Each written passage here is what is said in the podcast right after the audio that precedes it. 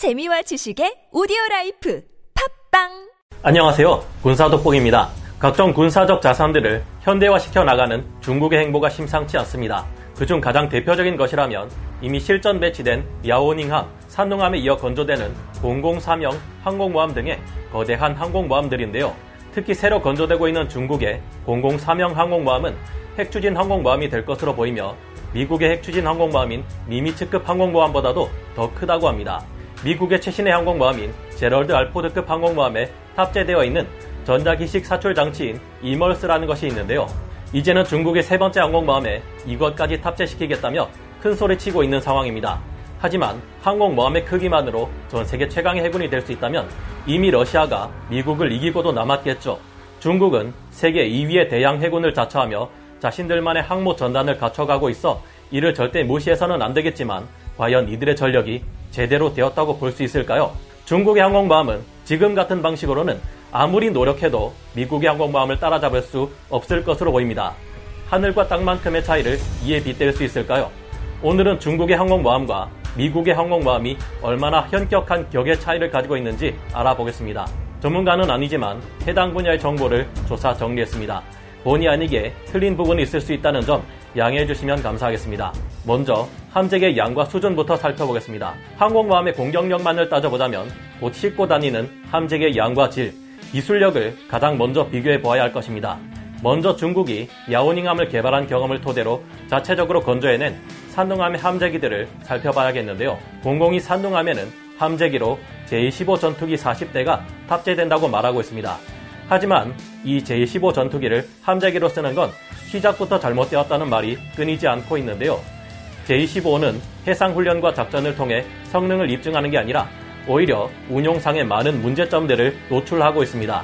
J-15는 구소련의 수호의 33 플랭커를 중국에서 모방해 만들어낸 J-11B 전투기를 함재기용으로 개조한 것인데요. 현재 운용되는 랴오닝 항공모함과 산둥 항공모함은 스키 점프식인 스토바 형식으로 전투기들을 이륙시킵니다. 하지만 애초에 함재기용으로 설계되지 않았던 J-11B를 기초로 탄생한 J-15는 무게가 17.5톤에 달하는 반면 세턴 AL-31F 엔진 2기의 출력은 260kN에 불과하다는데요.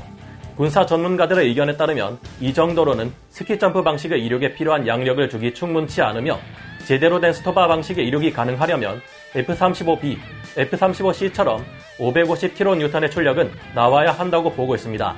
이 때문에 산둥함의 J-15는 이륙할 시 무장 탑재량을 줄일 수밖에 없는데 이렇게 할 경우 해상 상태가 아주 양호하다는 까다로운 가정하에 가장 기본적인 무장이라 할 수 있는 두 발의 공대공 미사일만 탑재하는 것이 한계라고 합니다. 가장 기본이 되는 제대로 무장된 함재기 이륙이 불가능할 뿐만 아니라 현대 항공전에서의 핵심이라 할 수 있는 공중조기경보통제기나 전자전기의 개념은 전무한 상태입니다. J-15 함재기는 24대 생산에 4번꼴로 추락사고를 일으키고 있으며 현재 약 35명 정도밖에 되지 않는 J-15 조종사만을 양성한 것으로 보이며 첫 번째 항공모함인 랴오닝함에서는 극히 적은 소티를 띠면서 불안불안한 이착륙 훈련만을 실시하고 있다고 합니다. 게다가 문제의 핵심을 파악하지 못한 것인지 후속 함재기로 J-15 대신 J-31 스텔스기로 대체해야 한다고 주장하지만 J-31 또한 함재기로 쓰이기엔 여전히 너무 무겁다고 하네요. 하지만 해군 전력을 증강시키기 위해 이들은 계속해서 항공 전력의 현대화를 추진하고 있는데요. J-15 함재기 외에도 100여 기의 J-10, J-11, 수호의 30 등의 4세대 전투기 외에도 공대함 유도탄을 발사할 수 있는 홍6 폭격기를 30대 보유하고 있습니다. 여기에 윈 8, 9을 개조하여 만든 조기 경보기와 정찰기, 그리고 무인기를 보유하고 있는 것으로 밝혀졌는데요. 이들은 이미 다수의 대잠초계 헬기를 보유하고 있고 윈8을 개량한 고정익 대잠초계기 가오신 6호가 이미 부대에 배치되어 있는 상태이며 대잠 작전 능력을 향상시키기 위해 노력 중입니다. 이번에는 미 해군이 운용하는 니미츠급 항공모함을 살펴볼까요? 니미츠급 항공모함은 증기식 사출장치로 함재기를 이륙시키는 캐토바 방식입니다. 미 해군은 중량 19.8톤의 함재기였던 F-14 톰캣의 무게를 5.2톤가량 줄인 새로운 함재기 FA-18EF 슈퍼호넷 함재기로 대체하고 탑재 무장은 엄청나게 늘렸습니다. 니미츠급 항공모함은 무려 78톤 질량의 물체를 135노트까지 가속시킬 수 있는 증기식 캐터펄트 4기를 가지고 있어서 이런 FA-18EF 슈퍼호넷을 분당 12대씩이나 날려보낼 수 있습니다. 여기에 탑재량 46톤급 엘리베이터 4대를 장비하고 있는데요. 미미츠급 항공모함은 핵추진 방식으로 움직이는 만재 배수량 11만 4천 톤의 거대한 슈퍼 항공모함인 만큼 60대에서 70대 FA-18EF 슈퍼호넷 혹은 FA-18CD 호넷을 운용하고 있습니다. AMS-56 르클레르 주포가 분당 12발의 함포를 쏘는데 니미츠급 항공모함에서는 120mm 포탄 대신 항공폭탄과 미사일을 꽉꽉 채운 전투기를 그만큼 날려보내는 것이죠. 여기에 함재기들의 능력을 몇 배 이상으로 끌어올려주며 탐지 거리가 560km에 이르고 2000개 이상의 목표를 동시에 추적할 수 있는 E2D 호카이 조기 경보 통제기를 항상 운용하고 있기 때문에 다른 항공모함 함재기들과의 교전이 일어날 경우 압도적인 승리를 거둘 수 있습니다. 2021년부터는 5세대 스텔스 전투기인 F-35C 라이트닝이 CVN-70 칼빈슨호에 함재기로서 배치될 계획인데요. 그리 될 경우 적이 볼 수 없는 곳에서 장거리 공대공 미사일을 발사해 상대편 함재기들을 전멸시킬 수도 있을 겁니다. 상대편이 스텔스 전투기를 탐지할 수 있다 해도 F-35C의 레이더를 끈 채 네트워크로 조기경보 통제기의 정보를 받아 공격할 수 있기 때문에 문제가 되지 않습니다. 여기에 세계 최강의 전자전 기능을 갖춘 EA-18G 그라울러를 운용하고 있기 때문에 적의 공격으로부터 아군기를 보호할 수 있으며 2013년에 이미 스텔스 무인 전투기인 X-47B를 이함시키는 데 성공하기도 했습니다. 전자식 사출기인 이멀스를 사용하는 제럴드 알포드급 항공모함은 현재 적지 않은 문제를 일으키고 있지만 만약 이 문제들을 바로잡는다면 하루에 약 190소티를 실시할 수 있으며 상황에 따라 270소티까지도 확대하는 것이 가능하다는데요. 여기에 전자기 이륙 방식 덕분에 또다시 25%의 소티율을 더 끌어올릴 수 있다고 합니다. 함재기의 수준이나 항공모함의 공격 능력으로 봤을 때 미국의 니미츠급 항공모함과 제럴드 알포드급 항공모함은 중국의 랴오닝함과 산룽함을 한참은 압도하고도 남을 수준이라 볼 수 있겠습니다. 그렇다면 항모 전단의 방어 수준과 지원 병력은 어떨까요? 항공모함은 굉장히 강대한 전력이기도 하지만 또한 적군에게는 가장 먼저 노려지는 고가치 표적이기에 절대 혼자서 움직이지 않습니다. 항공모함은 항공기 운용이 곧 화력의 핵심인 만큼 크기와 배수량에 비해 무장이 빈약할 수밖에 없습니다. 그래서 이를 호위해줄 전력들이 필요하다는 것은 항모를 보유한 어느 나라나 모두 마찬가지일 텐데요. 중국은 2016년 12월 23일 항모 전단 1개를 편성해 실전 훈련까지 마쳤으며 앞으로 이 항모 전단을 2개 이상으로 늘려 태평양의 패권에 도전하고 있습니다. 중국의 항모 전단은 항모를 비롯하여 공격형 핵추진 잠수함 2척, 난저우급 2척, 광저우급 2척, 054급 장카이급 2척과 리하이급 2척, 보급함으로 이루어진다고 합니다. 난저우급 052C형 구축함은 함대 방공 능력을 가진 구축함으로 미국의 알레이버크급 구축함처럼 스텔스를 위한 경사 설계가 도입되었고 타입 348 고정형 위상 배열 레이더를 갖추고 있는 만만치 않은 전력인데요. 이 구축함은 대공, 대함, 대잠 전투에 필요한 전투 시스템을 가지고 있으며 광섬유 네트워크로 연결되는 HGBJ-1 시스템을 가지고 있어 나름 외형적으로 봤을 때 우수한 방공 구축함으로 보입니다. 광저우급 052B형 구축함 또한 항모 호위함으로서 대공, 대함, 대잠 전투 능력을 가지고 있습니다. 장카이급 054형 호위함은 이론상 12개의 대공 목표와 동시 교전할 수 있는 능력을 갖춘 호위함이고요. 항공모함만 제대로 운용할 수 있다면 중국의 항모 전단은 무시할 수 없는 상당한 위력을 갖춘 전력입니다. 하지만 그 비교 대상이 미국의 니미츠급 항모 전단, 제럴드 알포드급 항모 전단이라면 보잘것없는 수준이라 할 수 있습니다. 미국의 항공모함 타격단 PSG는 배수량 10만 톤이 넘는 니미츠급 항공모함 혹은 제럴드 알포드급 항공모함 한 척에 각종 호위 전력이 따라붙게 됩니다. 여기에는 이지스 순양함 한 척, 이지스 구축함 2척, 공격형 핵잠수함 2척, 그리고 이를 지원하는 보급함으로 구성됩니다.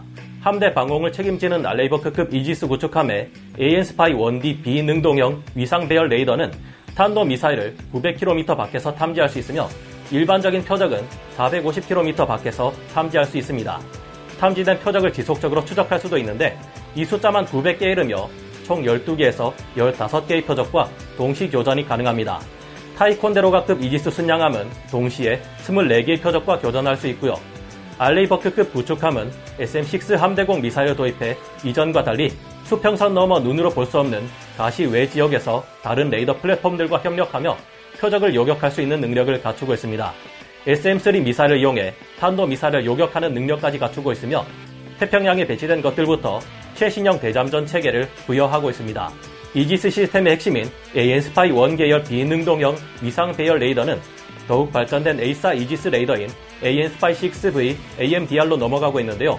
이 레이더는 F-35처럼 레이더 반사 면적이 고작 0.001 수준밖에 안 되는 스텔스기류 종류에 따라 330km에서 660km 밖에서 탐지하는 것이 가능합니다. 니미츠급 항모 전단이 무서운 이유는 항공모함 외에 이들 이지스 구축함들이 방공미사일 외에도 공격용 무기인 토마호크 순항미사일을 탑재하고 있어서인데요. 이들은 여차하며 지상 타격이나 상대 함대에 대한 공격을 퍼부을 수 있습니다. 니미츠급 항공모함에서 발진한 70대의 함재기들이 엄호를 해주고 있으니 구축함의 순항미사일들은 마음 놓고 적 함대나 지상을 공격할 수 있다는 장점이 있습니다. 물속에서 적의 잠수함이 항공모함을 노릴 수도 있지만 이에 대한 대비는 공격형 원자력 잠수함 두 척이 맡고 있습니다. 항모로 호위하는 로스앤젤레스급 SSN은 수중 전투를 위한 원자력 잠수함으로 다른 호위함들과 달리 하루나 이틀 전 거리 앞까지 먼저 진출해서 주변을 정찰합니다. 항모가 접근할 때 공격하려는 적이 있으면 먼저 제거하는 역할을 하기도 하는데요. 미 해군에 62척이나 있는 이 잠수함은 전기형, 중기형, 후기형으로 나뉘며 성능이 향상되어 왔습니다. 후기형은 뉴 로스앤젤레스급이나 688i, 플라이트3라고도 불리는데요. 로스앤젤레스급 잠수함은 정숙성과 속도를 모두 잡은 뛰어난 성능의 잠수함이며 ARCI라는 업그레이드를 진행하고 있습니다. CUF급 잠수함은 미 해군에서도 너무나 뛰어난 성능에 비례하게 너무나 비싼 가격으로 세척밖에 만들지 않았던 잠수함인데요. ARCI는 로스앤젤레스급 잠수함의 소나 시스템 및 전투 시스템을 시울프급과 대등한 수준으로 끌어올리는 엄청난 업그레이드입니다. 항모 전단이 작전을 수행하는 데는 운수 지원함 또한 큰 역할을 하는데요. 아무리 대단한 위력을 자랑하는 군함이나 항공모함이라고 해도 연료와 탄약, 기타 필수품 없이는 싸울 수 없기 때문입니다. 원자력 추진 항공모함은 배 자체에 연료 탱크가 없기 때문에 그만큼 더 많은 항공유를 싣고 다닐 수 있는데요. 여기에 선체가 거의 니미츠급 항공모함의 크기에 필적하는 서플라이급 고속 전투보급함의 보급까지 받게 되면 작전 지속 능력에 있어서 다른 항모 전단이 감히 따라올 생각조차 할 수 없게 만들 수 있겠죠. 서플라이급 고속 전투보급함은 만재 배수량이 49,000톤이나 되며 최대 시속 46km의 속도를 내기 위해서 알레이버크급 구축함에서 사용되는 고가의 포가그 추진 방식을 채용하고 있습니다. 짧게 말씀드리지만 이외에도 미 해군의 항모 전단을 이루고 있는 함정들은 자체적인 방어 시스템을 모두가 갖추고 있으며 니미츠급 항공모함은 적의 미사일이나 항공기의 레이더를 교란할 수 있는 강력한 AN-SLQ-32V 전자전 제밍 장비, 적외선 교란용 플레어와 레이더 전파를 방해하는 체프를 뿌리는 SRBOC 마크36 유연장 디코이 발사기도 갖추고 있습니다. 칼빈슨함부터 적 잠수함의 공격에 대비해 소나를 장착하고 있으며 적의 열애를 기만하기 위한 닉시 체계로 AN-SLQ-25를 사용하고 있습니다. 최신 항적 추적식 어뢰에 대한 대응 방법으로 어뢰를 어뢰로 요격하는 하드킬 방식을 도입하고 있기도 한데요. 미국은 이런 항모 전단을 10개나 가지고 있으며 스케일을 함대로 키워서 살펴보면 어지간한 나라의 해군은 물론 공군까지 함께 몰려와도 상대가 안 될 정도입니다. 중국의 항모 전단 또한 당연히 자체 무장을 가지고 있지만 아무래도 기술력에 있어서는 미국의 항모 전단과 확실히 차이가 날 수밖에 없죠. 중국의 항모 전단이 무시무시한 해군 전력으로 떠오르고 있는 것은 사실이지만 미 항모 전단에 비교해보면 앞으로도 수십 년간 떨어지는 전력을 보유한 것이 현실인 것으로 보입니다. 하지만 제대로 운용되지도 않는 항공모함이라고 해도 기본적으로 함재기를 띄워 타격이 가능한 데다 그들의 기술력은 어떤 방식으로든 계속 발전하고 있으니 우습게 볼 것만은 아닙니다. 호랑이는 토끼를 잡을 때도 최선을 다한다는 말처럼 적을 우습게 보지 않는 태도는 국가를 지키는 데 있어 중요한 태도가 아닐까 생각해보게 됩니다. 오늘 군사돋보기 여기서 마치고요. 다음 시간에 다시 돌아오겠습니다. 감사합니다.